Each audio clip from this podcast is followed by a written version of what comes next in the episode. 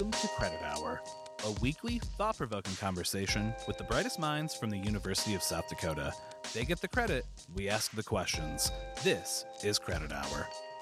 Today we speak with Kari Oyen, Assistant Professor of School Psychology here at USD, about National Suicide Awareness Week, September 8th through the 14th. Kari, how's it going this morning? I'm doing pretty well. Kind of uh, wishing it wasn't so dreary outside, uh, but that's okay. We're down here in Slagle and looking forward to a good conversation. Now, can you tell us a little bit about your background? Yeah, so I am an assistant professor of school psychology here at the University of South Dakota. And my background really has come from having a love for education and having a love for psychology. So, uh, growing up, I always say uh, that school psychology is kind of a mix between my parents' jobs. My mom was a kindergarten teacher, and my dad was a lawyer. And I always think that somehow school psychology was perhaps somewhere in the middle there. Uh, but basically, what happened is that I, I got my undergraduate degree in psychology, but I had a real heart for students that were struggling with learning struggling with behavior and knew I wanted to do more. Uh, ended up doing a short stint as like an after school care provider. Uh, learned a lot about uh, students struggling, particularly students who had parents that were incarcerated. And then I applied to graduate school. I actually got my uh, graduate degree here from the University of South Dakota. And I had an ed specialist in school psychology. Ended up practicing in a local school district, the Lennox School District, for 10 years uh, I said about seven years in, I started getting a little itch. Like maybe I want to do not only practice, but I also want to do research and I want to, you know, change the world. And so uh, then I started to work towards my PhD in school psychology. Ended up finishing that in 2016, and then in the fall of 2017 is is really when I started here at the university. Now, uh, you, you kind of talked about your career path a little bit. You know, what led you then? Did you get your PhD from USD or? I did get my PhD from USD, and it was uh, such a learning experience for me because it really moved from having that practical application of research based interventions in schools, really thinking about mental health in schools, but not only thinking about that application, but now thinking about how can we do research on that? How can we advance policy and how can we advance our knowledge? knowledge base of understanding about things like reading problems and behavior problems. And so it's been fun for me uh, because now we get to take what I learned from my practical experiences and really try to help the research world understand what's happening in schools. Now, you are not that far removed from being a student yourself. You know, what do you think interests students and pr- prospective students in this career field or, or this you know research area? Yeah, so many times when we have students that come into our program, a lot of students actually didn't know that there was a career of school psychology. One of the things that we're so excited about with our with our career is that we really are a growing profession. We have a hundred percent job placement rate out of our out of our program. Uh, a big reason for that is because we are in such need. We have a critical shortage of school psychologists in our nation, and so many of our students are offered jobs well before they graduate, uh, and and really really nice paying jobs. Um, the thing that is really exciting about the career is that there's kind of this idea that I really care about students. I really care about mental health and their learning, but maybe I'm not necessarily looking to be a teacher. Um, maybe I'm not necessarily looking to teach 30 students at a time. Maybe I really want to help one student and being thinking about how can I apply these mental and behavioral health interventions in a school setting. And so many times we have people that come into our program that maybe had thought about education, but then they thought that wasn't quite for them, but they really still wanted to work with children. And so as a school psychologist, you get to do a lot of assessment, diagnostics, and interventions for kids. Well, and that was a, a follow up question I wanted to ask was, you know, what does a school psychologist do on a day to day basis? Is there a normal day for a school psychologist? So, one of the things that I loved about being a school psychologist is that there was a lot of variability. And so, as a school psychologist, you spend some time doing assessment. So, it's assessment for things like learning disabilities, for autism, for behavioral based disabilities, things like attention deficit hyperactivity disorder, uh, some of those kinds of things. But you also uh, work really hard with kids that perhaps have diagnoses of different things, and you might do intervention. So, when I was a school psychologist, I also would would run like social skills groups and really trying to lower barriers for student learning. I did a lot of consulting with teachers, with parents, with administrators about things like, you know, what's happening with discipline, uh, what's happening with student learning. You know, how can we make sure that we have better uh, phonemic awareness in our school? What are some interventions we can try? So, what I like is you can wear a lot of hats and you also will never be bored.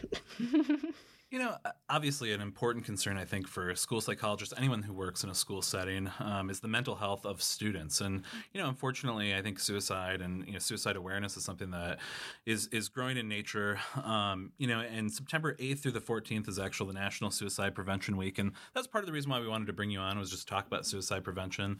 Um, you know, first, can you initially tell us, you know, is, is there a certain demographic that is more susceptible um, to suicide than any? Does it go across age groups? Does it go across, across you know class and, and ethnic boundaries? I mean, uh, what are what does the you know science and demographics tell us about suicide?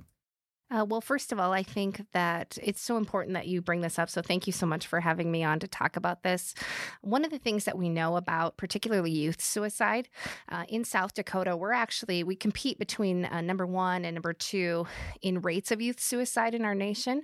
I've had a lot of researchers call me and say, you know, what is happening in South Dakota that you have such a high rate of youth suicide?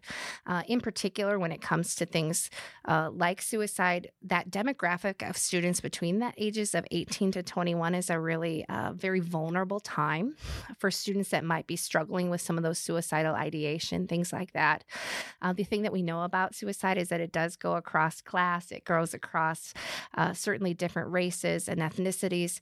Uh, what we do know is that the cause of suicide is, is often not just one thing.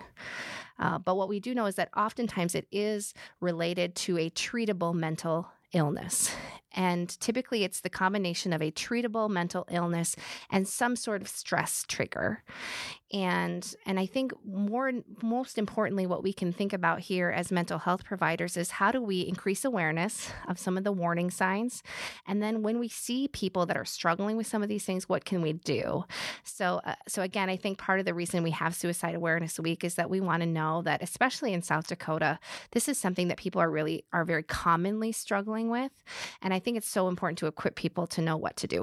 Well, and that was a question I wanted to follow up on as well was, you know, what are some of the warning signs? I think that, you know, if you're on social media, you, you might see, you know, a, a meme that gets shared amongst friends, right, with like a suicide hotline, right, or, you know, a message that, you know, I, I think is laudable to, you know, go check on your friends, stuff like that. But oftentimes I think you don't realize that someone is struggling. So what might be some signs that would indicate that someone um, is thinking about suicide and might need help?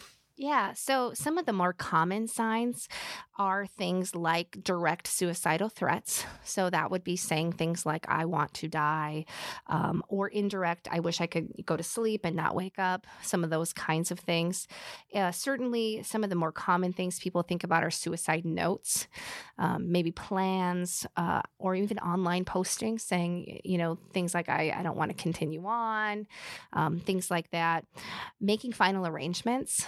So if you have someone that's in your life that's kind of making those final arrangements, thinking about their funeral, things like that, uh, preoccupation with death can also be a sign. Uh, giving away some of your prized possessions. Uh, so things that are really, really important to you, all of a sudden you've given them to all of your friends. That can be a really uh, important warning sign to attend to. Uh, again, talking about death. Sometimes there's a sudden, unexplained unhappiness uh, or excuse me, a sudden ex- unexplained happiness where it's almost like you are um, over all of a sudden i'm really really happy because now i'm going to um, you know i'm considering death by suicide.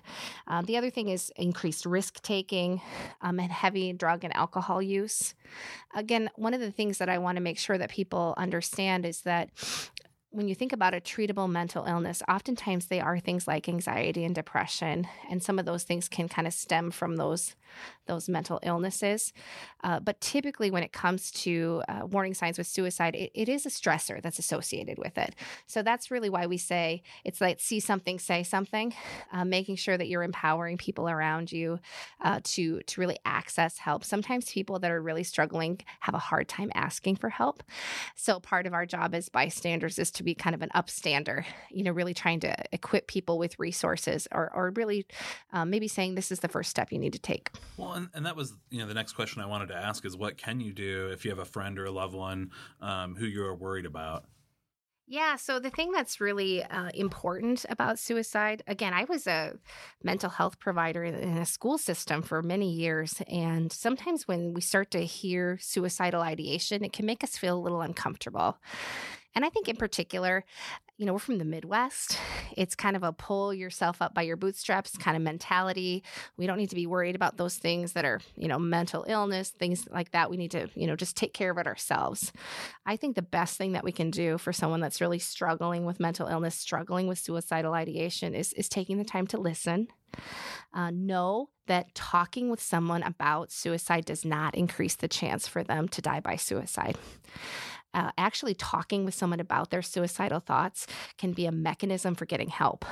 Um, so you're not going to be like giving someone an idea, like all of a sudden now I have an idea I'm going to die by suicide, just because you're talking to me about it. And in fact, what they find is the opposite is true.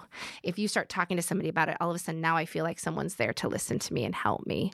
Um, some of the other things is really remaining calm, non-judgmental, listening, uh, asking directly about it actually saying the words, Are you thinking about suicide? That's a very powerful statement. And in fact, when we train our, our students about threat assessments, we say you need to directly ask, Are you thinking about suicide? Don't be afraid to say the word.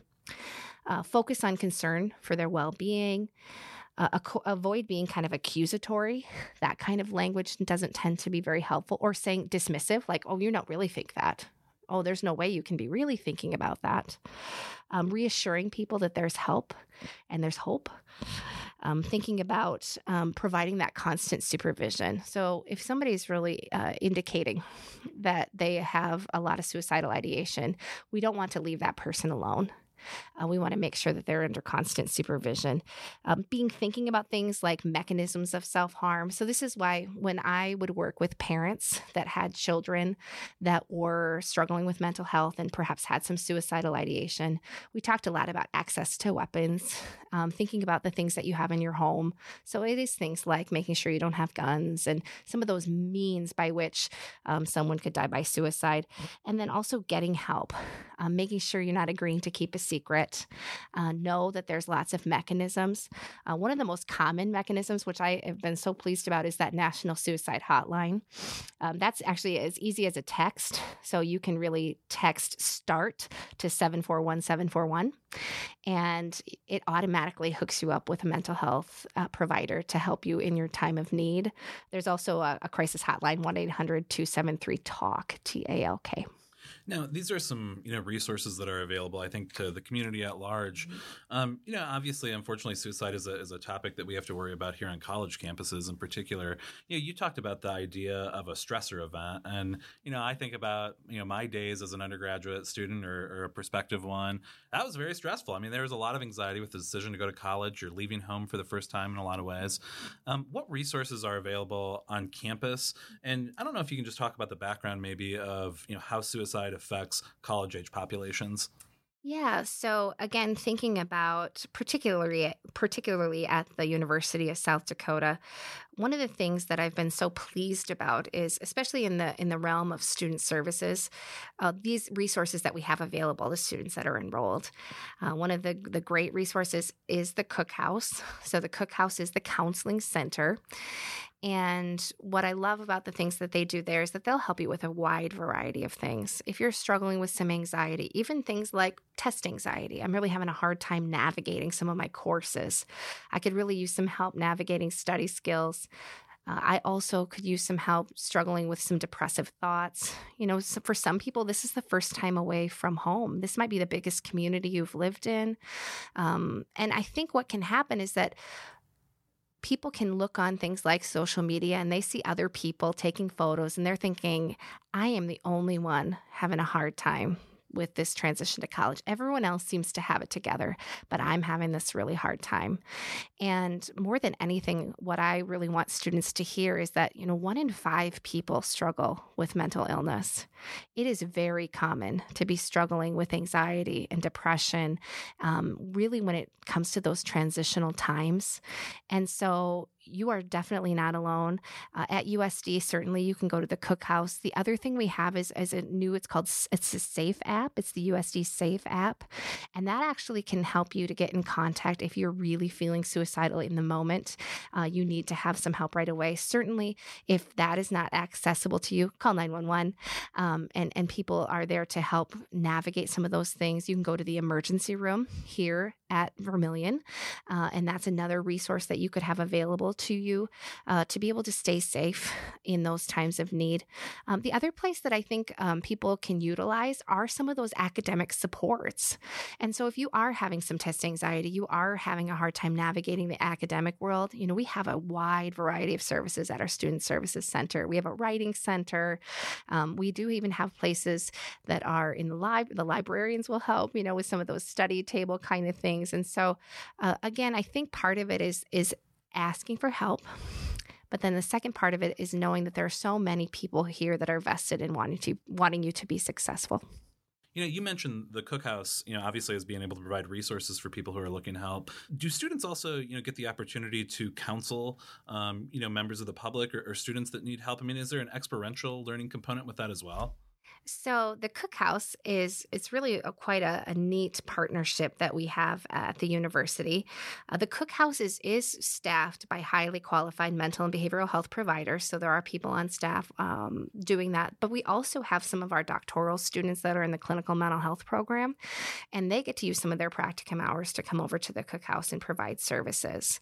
Um, what we really find is that that helps uh, not only to equip uh, students uh, to be able to be successful at the college level, but it also equips our uh, PhD level doctoral counseling students to be able to really get real life experiences to help students be more successful. So we really feel like it's a great partnership. The other place that we do have on campus is the Counseling and School Psychological Services Center, and that's right in Delzell School of Education. And that is actually designed, a lot of uh, people that are doing their hours there are, are doing kind of a clinical practicum um, where they are seeing s- uh, students for extra credit uh, in their courses. And so uh, oftentimes students are being seen, you know, for things like trying to increase your study skills or trying to set some goals or maybe even trying to address some of those uh, mental health things that you have going on. So we do have a lot of different people providing supports, uh, but I think part of it is just understanding how to get there. You know, before we move on, um, you know, one one thing that you brought up before we you know got on the interview was just some of the myths associated with suicide. I don't know if you can talk about you know some of the common myths that people may have um, or, or preconceived notions that people may have about suicide and how that affects you know prevention and treatment. Yeah. So, one of the biggest myths, and we, we talked a little bit about this before, but one of the biggest myths is talking about suicide will make someone choose death by suicide who's never thought about it before. And the reason we want to debunk that myth is that we know that there is no evidence to support that talking about suicide plants any ideas. Um, also, talking with your friend about how they feel and letting them know that you care about them is important. And that's really the first step in getting help. So that's why we want to know that that the asking those direct questions is is important and it can help people see like this is how serious the problem is. So that's probably the number one myth. Uh, number two is really people who struggle with depression or mental illness are just weak. That's a little bit about that mental health stigma. There are some stigmas associated with especially internalizing mental health problems. Uh, i always think about it like we won't we don't get mad at somebody who has type 1 diabetes because they need a little insulin, right? Uh, but certainly we have a different pr- approach. If somebody's really struggling with anxiety or depression and, and, and then they're looking for treatment options, it seems to be more like, well, what are all the other things you've tried to do? Um, it seems to just be a little bit more stigma associated with that. And so uh, certainly we want to know that depression and other mental illnesses are serious health conditions the other thing that we need to r- keep in mind is that they're very treatable. Um, the other myth c- that can be associated with it is that the only treatment is medication.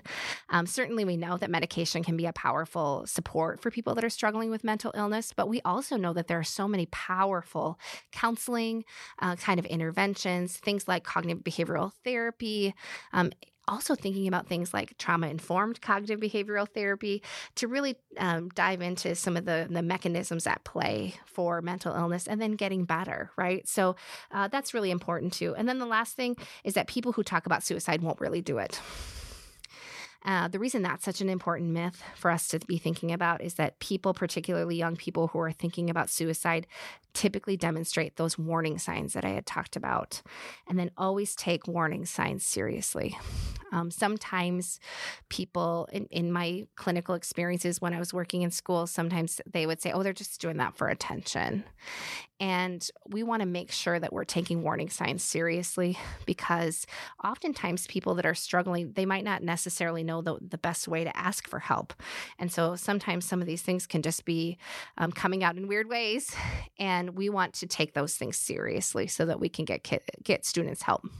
You know, I had one more topic I wanted to bug you about today. Yeah. Um, but you had you had mentioned that there was a, a number that you could text um, and get support. I don't know if you could just give the the callback number of that one more time for our listeners. You know, if they um, you know feel that they have someone that they need to talk to. What, what was the number again? Yeah, no problem at all. So one of the easiest ways to get help is to text the word START S T A R T to seven four one seven four one. And that's a really nice way for you to immediately get hooked up with a mental health provider. The other uh, way that you could, if you are somebody who's a little bit older like me, perhaps you'd like to make a phone call. And that number is 1 800 273 TALK which is 8255. So again, it's 1 800 273 8255. And that's our national suicide hotline. And sometimes it can just be nice to have someone to speak with. Um, there's a lot of uh, new knowledge about uh, suicidal ideation. You know, part of it is having access to to, to things um, in social media. Perhaps I have a, a, an impression, like I said before, that everybody else has it figured out, and I don't quite have it figured out. And so, more than anything, I, I hope that this is an opportunity for us to to hear that there are a lot of people struggling and there's a lot of things that go on, especially in that transition to college, that are social pressures, academic pressures. I'm also by myself. Um, maybe I'm not eating the best. Maybe I'm not sleeping the best. And having all of those things together really can cause some very common struggles. And so, more than anything, I hope that people know that there's there's resources to help here at USD. You know, another area of um, interest for you, and I thought it was really interesting myself, was just kind of the resources that USD provides, and also just sort of the research that it does on disaster preparedness, especially as it relates to like active shooter, active shooter situations, which is another topic that you know, unfortunately, is ever more present in the news. Um, what's your background with that? What sort of research do, do you do, um, and what sort of you know resources maybe does USD offer uh, school districts around South Dakota in in this area? Yeah, so I do have a passion, particularly for school safety. I mean, if we just take a look at the news from this past week, we saw that there was another large mass shooting. Um, this one particularly was not in schools, but we know that there's been a, a really there's a a higher rate of school shootings over the years. Uh, the other thing I do want you to know, though, is that even though we have an increase in school shootings, school is still one of the safest places for you to be. Um, what's hard is that some of those school shootings certainly make a lot of media and then they really do instill quite a bit of fear. So one of the things that we talk a lot about here at USD and and truly when I do a lot of training for my graduate students, we talk a lot about being prepared and and really investing in prevention. And when we take a look at some of those investments, when we think about being prepared and being safe, oftentimes we think about those physical things. So, when I used to go into my school district 10 years ago or 15 years ago now, what I noticed is that we could walk right in. We just walked right in. You may or may not have stopped at the office, but you just went in, got whatever you needed, and then left. Uh, if you would go into many school districts now in the state of South Dakota, you would know that there's typically a double entry door. Typically, you have to beep like the secretary to be let in. You kind of state your purpose for visiting. You go into the office right away. You get a visitor's patch. And some of those kinds of safety measures, what they find is that that can be a, that is really a perception of safety and it's physical safety there are some measures out there in policy right now that are talking about things like um, metal uh, metal detectors on the way in. You know, certainly we know anybody that's been to like a concert knows that they they send people through medical metal detectors, and that's really trying to make sure we're not bringing any weaponry, things like that. And um, they they do find that in schools in particular, some of those like common sense physical safety things are, are very positive. Now, no no metal detector, no um, you know big wall around your school can protect you from every threat. And that's why it's really important not only to invest in physical safety, but also to invest in psychological safety in schools. Um, the other thing, this is just a side note, that in the United States, no death in a school shooting has ever occurred behind a locked door. So, what we know about that then is that when we think about things like lockdowns and we think about things like an active shooter drill, the most important thing we can do is lock that door. There are also um, the other thing to keep in mind with active shooter drills. I don't know if you've experienced a lot of those in the news, but those are things like actually having a pretend assailant come in with an actual it's it's usually a gun that has kind of a pellet kind of thing in it and it would have you practice that with kids. What we know about that is that that can be very traumatizing for both children and for teachers because especially for people that have a history of trauma, oftentimes it can ignite some of those fears. So, what we say is that it's, it's, important to have common sense prevention. So, that means we do think that it's really important to do things like lockdown drills to make sure that school, that students are equipped to say things like listen to your teacher and to make sure your school building has that physical safety. Um, however, you know, actually shooting people with rubber bullets does not tend to do that. In fact, when you have too much of those structures in place, too many metal detectors, too many, it actually can create fear in people. Like this place must really not be very safe. And so that's why it's important to balance those things. Um, psychological safety.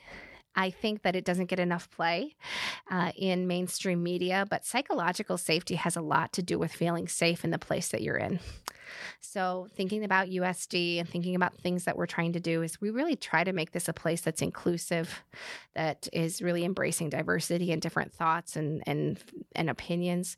Um, so, really having that positive climate can do a lot to promote that psychological safety. Um, the other thing is that psychological safety can also be really empowered by people having a plan. So when I came here, first my first year here, I kept thinking, I'm not exactly sure what I should. I mean, I, I assume if there's a fire, I'll just go outside, but I'm not really sure what is it that I should do. Like if there's an armed shooter, or if, um, you know, even if there's a flood, I don't know. But what if you look around campus? What you're going to notice is that there's these tiny little. There's about eight by ten or eight by eleven. They're in each classroom. They actually say this is what you do, and they have tiny little things. So in an emergency, you would know exactly what it is that you should do. And that's a really powerful thing that we've really included. Uh, one of my favorite people, Kevin O'Kelly, he does a lot with safety at the University of South Dakota. And I think that what they're trying to do is is do prevention, but then also mitigation. You know, once that um, once that crisis occurs, and so a part of that is really equipping people to know what is it that I should do, how can I be prepared. But then again, like I'm thinking about that school climate. You know, it's it, and again, I love the climate of USD. I love the Coyote Crazies. I love all of that. But I think it's also about um, including and respecting those who are different from us. You know, it makes me think of my dad telling stories about like nuclear fallout um, training that they used to do, like when he was in grade school. And I think for my generation, who might be young parents themselves right now here in South Dakota, you know, that's it's almost like it skipped our generation. We may have had like tornado training, but we didn't have fallout training. We didn't have active shooter training.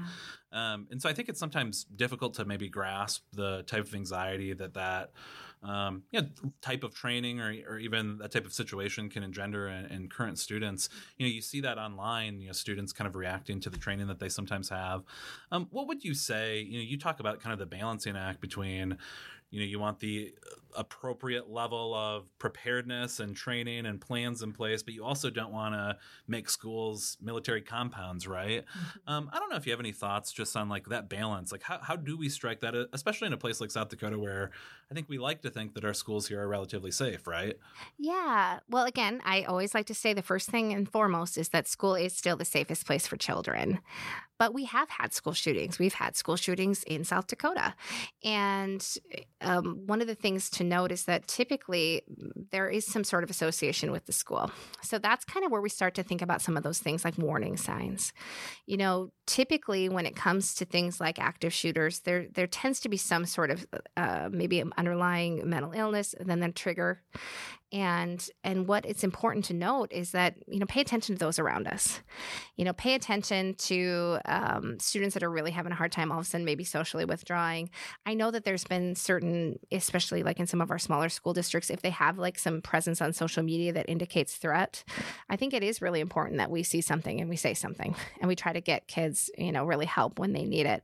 Um, the other thing i do think is that when it comes to things like having those double door entries having visitor policy I know one of my colleagues tells a story about how um, she ended up stopping. There was kind of a, it was like a purse thief that was in a school district, but she was just asking this person, this person was in the hallway.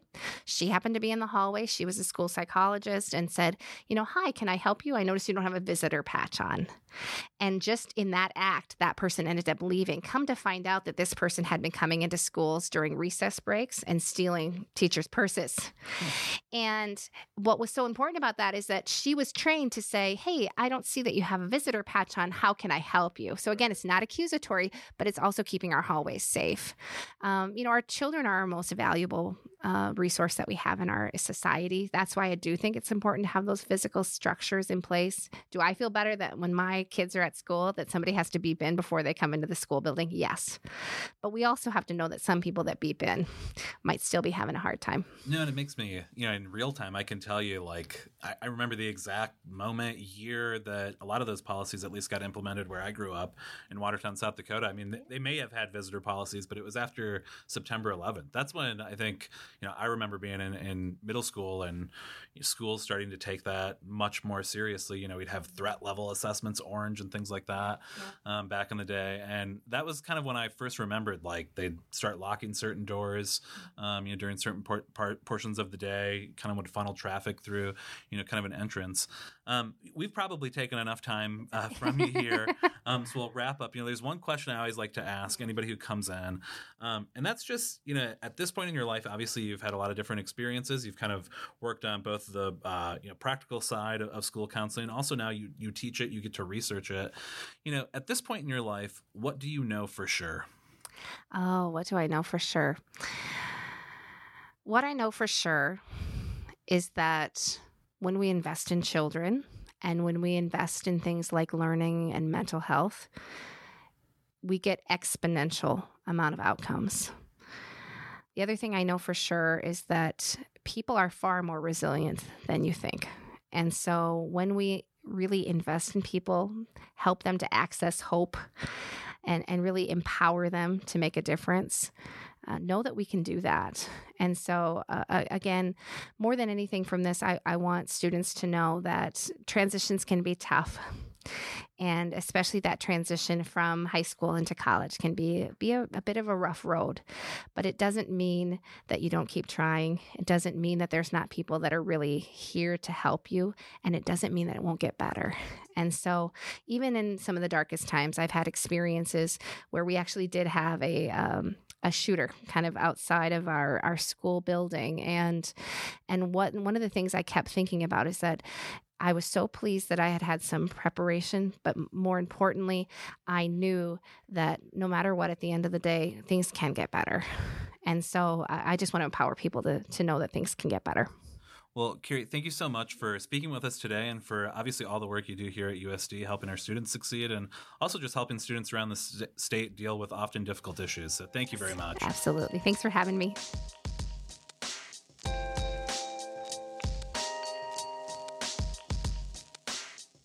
Thank you for listening to Credit Hour, a weekly, thought provoking conversation with the brightest minds from the University of South Dakota. Listening is 100% of the grade, so we hope you enjoyed the episode. Next week, we interview Dr. Samuel Hurley, curator of the South Dakota Oral History Center. Until next time, go Yotes.